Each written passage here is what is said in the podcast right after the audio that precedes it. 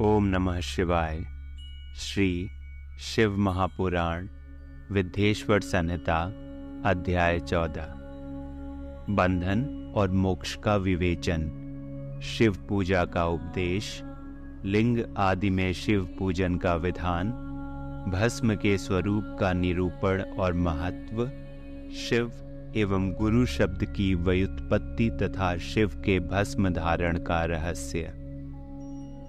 ऋषि बोले, सर्वज्ञों में श्रेष्ठ सूत जी, बंधन और मोक्ष का स्वरूप क्या है? यह हमें बताइए। सूत जी ने कहा, महर्षियों, मैं बंधन और मोक्ष का स्वरूप तथा मोक्ष के उपाय का वर्णन करूँगा। तुम लोग आदर पूर्वक सुनो। जो प्रकृति आदि आठ बंधनों से बंधा हुआ है, वह जीव बद्ध कहलाता है। और जो उन आठों बंधनों से छूटा हुआ है, उसे मुक्त कहते हैं। प्रकृति आदि को वश में कर लेना मोक्ष कहलाता है। बंधन आगंतुक है और मोक्ष स्वतः सिद्ध है। बद्ध जीव जब बंधन से मुक्त हो जाता है, तब उसे मुक्त जीव कहते हैं। प्रकृति, बुद्धि, त्रिगुणात्मक अहंकार और पाँच तन्मात्राएँ। इन्हें ज्ञानी पुरुष प्रकृत्याधष्टक मानते हैं। प्रकृति आदि आठ तत्वों के समूह से देह की उत्पत्ति हुई है। देह से कर्म उत्पन्न होता है और फिर कर्म से नूतन देह की उत्पत्ति होती है। इस प्रकार बारंबार जन्म और कर्म होते रहते हैं। शरीर को स्थूल, सूक्ष्म और कारण के भेद से तीन प्रकार का जानना चाहिए। स्थूल शरीर व्यापार कराने वाला, सूक्ष्म शरीर इंद्रिय भोग प्रदान करने वाला, तथा कारण शरीर आत्मानंद की अनुभूति कराने वाला कहा गया है। जीव को उसके प्रारब्ध कर्मानुसार सुख दुख की प्राप्ति होते हैं। वह अपने पुण्य कर्मों के फल स्वरूप सुख और पाप कर्मों के फल स्वरूप दुख का उपभोग करता है। अतः कर्म पाश से बंधा हुआ जीव अपने त्रिविध शरीर से होने वाले शुभाशुभ कर्मों द्वारा सदा चक्र की भांति बारंबार घुमाया जाता है। इस चक्रवत भ्रमण की निवृत्ति के लिए चक्रकर्ता का स्तवन एवं आराधन करना चाहिए। प्रकृति आदि जो आठ पाश बतलाए गए हैं, उनका समुदाय ही महाचक्र है और जो प्रकृति से परे हैं वे परमात्मा शिव हैं। भगवान महेश्वर ही प्रकृति आदि महाचक्र के कर्ता हैं, क्योंकि वे प्रकृति से परे हैं। जैसे बकायन नामक वृक्ष का थाला जल को पीता और उगलता है, उसी प्रकार शिव प्रकृति आदि को अपने वश में करके उस पर शासन करते हैं। उन्होंने सबको वश में कर लिया है, इसलिए वे शिव कहे गए हैं। शिव ही सर्वज्ञ, परिपूर्ण तथा निष्प्रिय हैं। सर्वज्ञता, तृप्ति, अनादिबोध, स्वतंत्रता, नित्य अलुप्त शक्ति से संयुक्त होना और अपने भीतर अनंत शक्तियों को धारण करना। महेश्वर के इन छह प्रकार के मानसिक ऐश्वर्यों को केवल वेद जानता है। अतः भगवान शिव के अनुग्रह से ही प्रकृति आदि आठों तत्व वश में होते हैं। भगवान शिव का कृपा प्रसाद प्राप्त करने के लिए उन्हीं का पूजन करना चाहिए।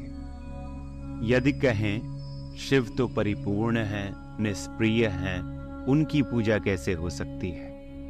तो इसका उत्तर यह है कि भगवान शिव के उद्देश्य से उनकी प्रसन्नता के लिए किया हुआ सत्कर्म उनके कृपा प्रसाद को प्राप्त कराने वाला होता है। शिवलिंग में, शिव की प्रतिमा में तथा शिव भक्त जनों में शिव की भावना करके उनकी प्रसन्नता के लिए पूजा करनी चाहिए। वह पूजन शरीर से, मन से, वाणी से और धन से भी किया जा सकता है। उस पूजा से महेश्वर शिव जो प्रकृति से परे हैं, पूजक पर विशेष कृपा करते हैं और उनका वह कृपा प्रसाद सत्य होता है। शिव की कृपा से कर्म आदि सभी बंधन अपने वश में हो जाते हैं। कर्म से लेकर प्रकृति पर्यंत सब कुछ जब वश में हो जाता है, तब वह जीव मुक्त कहलाता है और स्वात्मा राम रूप से विराजमान होता है। परमेश्वर शिव की कृपा से जब कर्म जनित शरीर अपने वश में हो जाता है, तब भगवान शिव के लोक में निवास का सौभाग्य प्राप्त होता है।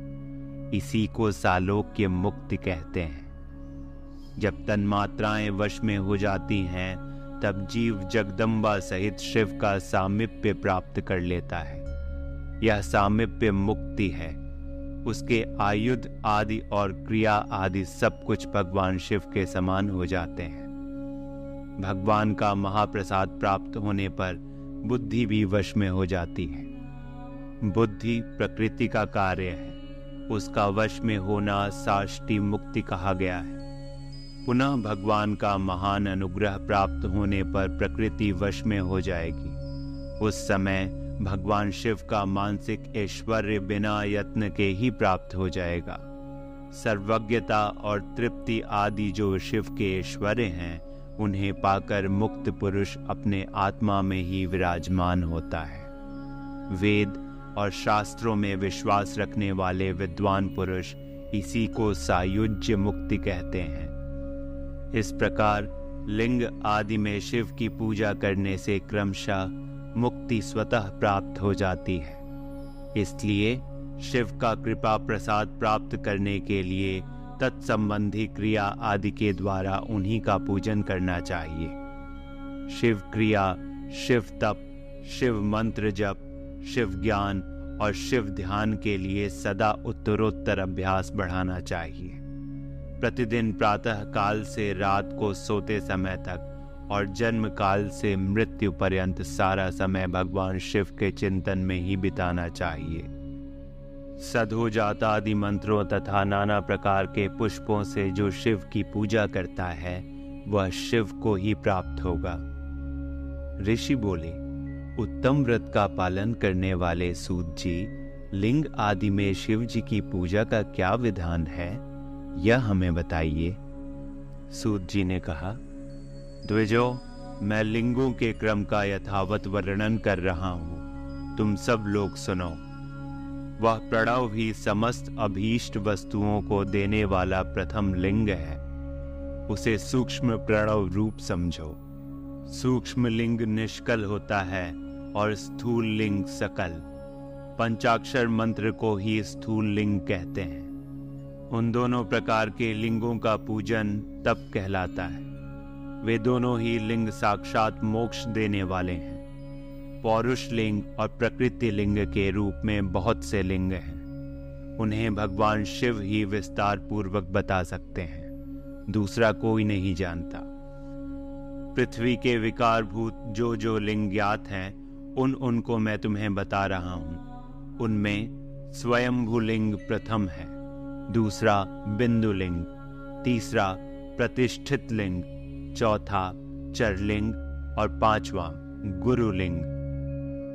देवर्षियों की तपस्या से संतुष्ट हो उनके समीप प्रकट होने के लिए पृथ्वी के अंतर्गत बीज रूप से व्याप्त हुए भगवान शिव वृक्षों के अंकुर की भांति भूमि को भेद कर नादलिंग के रूप में व्यक्त हो जाते हैं। वे स्वतः व्यक्त हुए शिव ही स्वयं प्रकट होने के कारण स्वयंभू नाम धारण करते हैं। ज्ञानी जन उन्हें स्वयंभू लिंग के रूप में जानते हैं। उस स्वयंभू लिंग की पूजा से उपासक का ज्ञान स्वयं ही बढ़ने लगता है। सोने चांदी आदि के पत्र पर भूमि पर अथवा वेदी पर अपने हाथ से लिखित जो शुद्ध प्रणव मंत्र रूप लिंग है, उसमें तथा मंत्र लिंग का आलेखन करके उसमें भगवान शिव की प्रतिष्ठा और आवाहन करें। ऐसा बिंदु नादमय लिंग, स्थावर और जंगम दोनों ही प्रकार का होता है।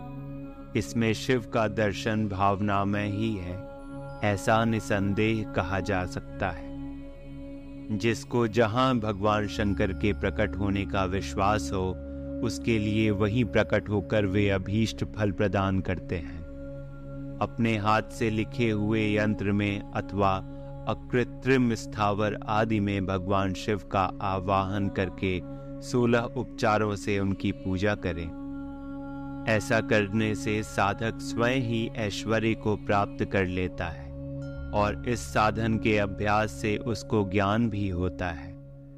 देवताओं और ऋषियों ने आत्मसिद्धि के लिए अपने हाथ से वैदिक मंत्रों के उच्चारण पूर्वक शुद्ध मंडल में शुद्ध भावना द्वारा जिस उत्तम शिवलिंग की स्थापना की है, उसे पौरुष लिंग कहते हैं तथा वही प्रतिष्ठित लिंग कहलाता है।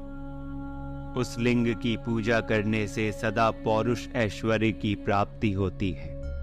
महान ब्राह्मण और महाधनी राजा किसी कारीगर से शिवलिंग का निर्माण कराकर जो मंत्र पूर्वक उसकी स्थापना करते हैं, उनके द्वारा स्थापित हुआ वह लिंग भी प्रतिष्ठित लिंग कहलाता है। किंतु वह प्राकृत लिंग है, इसलिए प्राकृत ऐश्वर्य भोग को ही देने वाला होता है। जो शक्तिशाली और नित्य होता है, उसे पौरुष कहते हैं, तथा जो दुर्बल और अनित्य होता है, वह प्राकृत कहलाता है। लिंग नाभि जिह्वा नासाग्र भाग और शिखा के क्रम से कटी, हृदय और मस्तक, तीनों स्थानों में जो लिंग की भावना की गई है, उस आध्यात्मिक लिंग को ही चरलिंग कहते हैं। पर्वत को पौरुष लिंग बताया गया है और भूतल को विद्वान पुरुष प्राकृत लिंग मानते हैं। वृक्ष आदि को पौरुष लिंग जानना चाहिए और गुल्म आदि को प्राकृत लिंग साठी नामक धान्य को प्राकृत लिंग समझना चाहिए और शाली एवं गेहूँ को पौरुष लिंग अड़िमा आदि आठों सिद्धियों को देने वाला जो ऐश्वर्य है उसे पौरुष ऐश्वर्य जानना चाहिए। सुंदर स्त्री तथा धन आदि विषयों को आस्तिक पुरुष प्राकृत ऐश्वर्य कहते हैं। चरलिंगों में सबसे प्रथम रसलिंग का वर्णन किया जाता है। रसलिंग ब्राह्मणों को उनकी सारी अभीष्ट वस्तुओं को देने वाला है। शुभ कारक बाढ़ लिंग क्षत्रियों को महान राज्य की प्राप्ति कराने वाला है। सुवर्ण लिंग वैश्यों को महाधनपति का पद प्रदान कराने वाला है, तथा सुंदर शिवलिंग शूद्रों को महाशुद्धि देने वाला है। स्फटिक में लिंग तथा बाढ़ लिंग सब लोगों को उनकी समस्त कामनाएँ प्रदान करते हैं। अपना न हो तो दूसरे का स्फटिक या बाढ़ लिंग भी पूजा के लिए निषिद्ध नहीं है। स्त्रियों, विशेषतः सद्वाओं के लिए पार्थिव लिंग की पूजा का विधान है। प्रवृत्ति मार्ग में स्थित विधवाओं के लिए स्फटिक लिंग की पूजा बताई गई है। परंतु विरक्त विधवाओं के लिए रसलिंग की पूजा को ही श्रेष्ठ कहा गया है।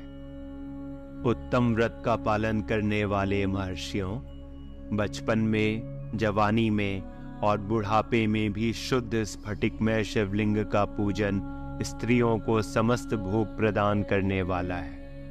गृहस्थक स्त्रियों के लिए पीठ पूजा भूतल पर संपूर्ण अभीष्ट को देने वाली है। प्रवृत्ति मार्ग में चलने वाला पुरुष सुपात्र गुरु के सहयोग से ही समस्त पूजा कर्म संपन्न करे। ईष्ट देव का अभिषेक करने के पश्चात अघनी के चावल से बने हुए खीर आदि पकवानों द्वारा नैवेद्य अर्पण करे। पूजा के अंत में शिवलिंग को संपुट में पधरा कर घर के भीतर पृथक रख दे। जो निवृत्ति मार्गी पुरुष हैं, उनके लिए हाथ पर ही शिवलिंग पूजा का विधान है। उन्हें भिक्षादि से प्राप्त हुए अपने भोजन को ही नैवेद्य रूप में निवेदित करना चाहिए। निवृत्त पुरुषों के लिए सूक्ष्म लिंग ही श्रेष्ठ बताया जाता है। वे विभूति के द्वारा पूजन करें और विभूति को ही नैवेद्य रूप में निवेदित भी करें। पूजा करके उस लिंग को सदा अपने मस्तक पर धारण करें। विभूति तीन प्रकार की बताई गई है। लोकाग्नि जनित वेदाग्नि जनित और शिवाग्नि जनित लोकाग्नि जनित या लौकिक भस्म को द्रव्यों की शुद्धि के लिए लाकर रखें। मिट्टी, लकड़ी और लोहे के पात्रों की धान्यों की, तिल आदि द्रव्यों की, वस्त्र आदि की तथा पर्युषित वस्त्रों की भस्म से शुद्धि होती है। कुत्ते आदि से दूषित हुए पात्रों की भी भस्म से ही शुद्धि मानी गई है। वस्तु विशेष की शुद्धि के लिए यथा योग्य सजल अथवा निर्जल भस्म का उपयोग करना चाहिए। वेदाग्नि जनित जो भस्म है उसको उन उन वैदिक कर्मों के अंत में धारण करना चाहिए। मंत्र और क्रिया से जनित जो होम कर्म है, वह अग्नि में भस्म का रूप धारण करता है। उस भस्म को धारण करने से वह कर्म आत्मा में आरोपित हो जाता है। अघोर मूर्तिधारी शिव का जो अपना मंत्र है, उसे पढ़कर बेल की लकड़ी को जलाएँ। उस मंत्र से अभिमंत्रित अग्नि को शिवाग्नि कहा गया है। उसके द्वारा जले हुए काष्ठा का जो भस्म है, वह शिवाग्न जनित है। कपिला गाय के गोबर अथवा गाय मात्र के गोबर को तथा शमी, पीपल, पलाश, बड़ अमलतास और बेर, इनकी लकड़ियों को शिवाग्नि से जलाएँ। वह शुद्ध भस्म शिवाग्न जनित माना गया है, अथवा कुश की अग्नि में शिव मंत्र के उच्चारण पूर्वक काष्ठ को जलाएँ। फिर उस भस्म को कपड़े से अच्छी तरह छानकर नए घड़े में भरकर रख दें।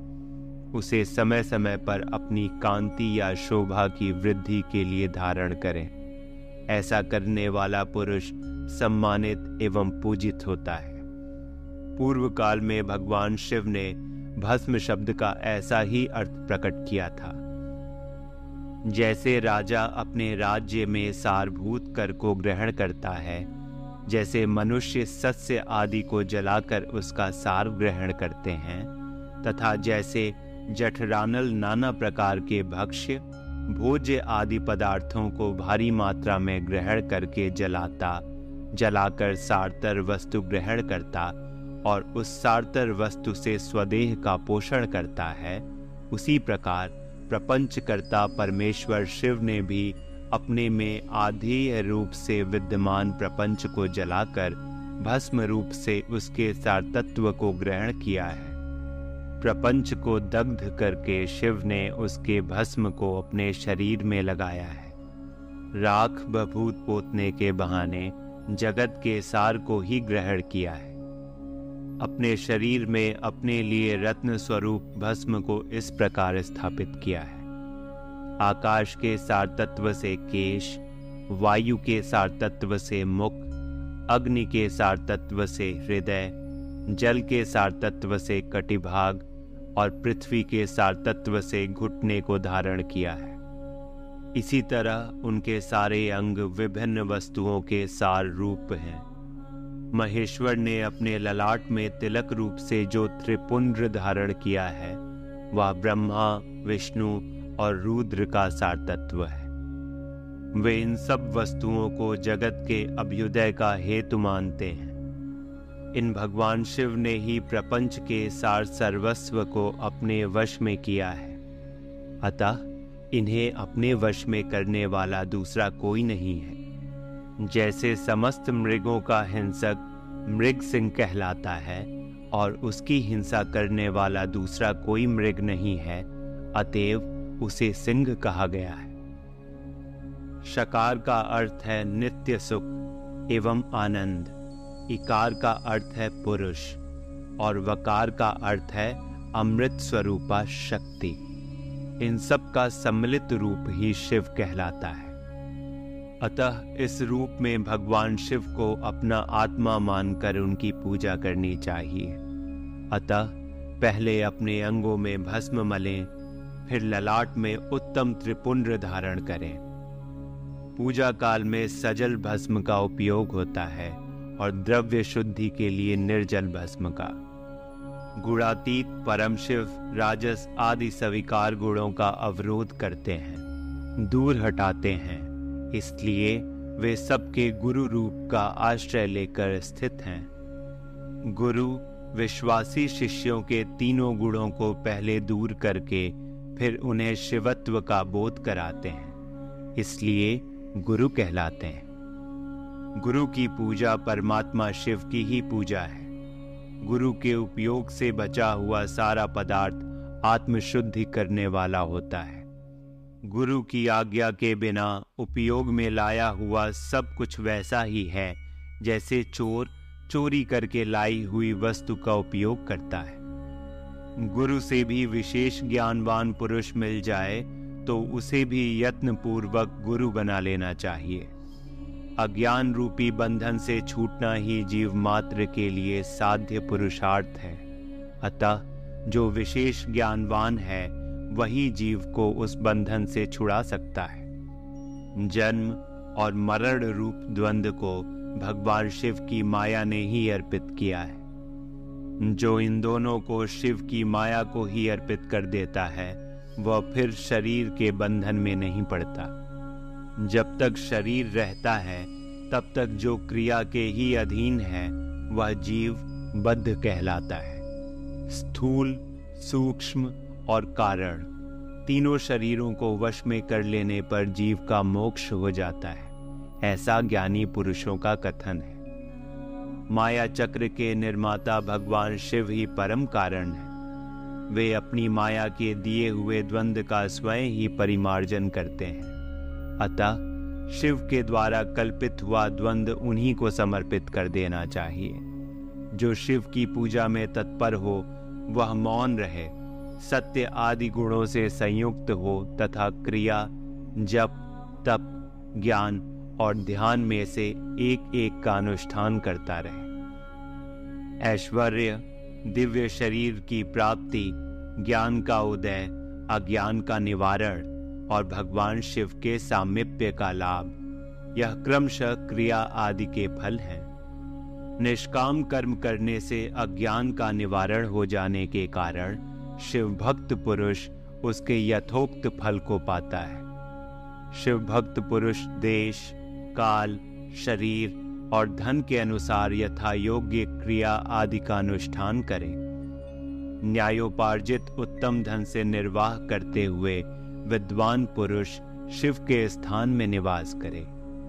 जीव हिंसा आदि से रहित और अत्यंत क्लेश शून्य जीवन बिताते हुए पंचाक्षर मंत्र के जप से अभिमंत्रित अन्न और जल को सुख स्वरूप माना गया है।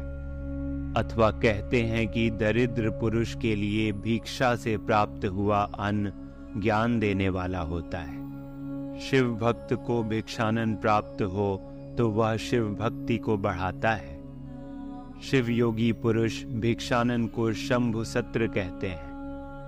जिस किसी भी उपाय से जहाँ कहीं भी भूतल पर शुद्ध अन्न का भोजन करते हुए सदा मौन भाव से रहें और अपने साधन का रहस्य किसी पर प्रकट न करें।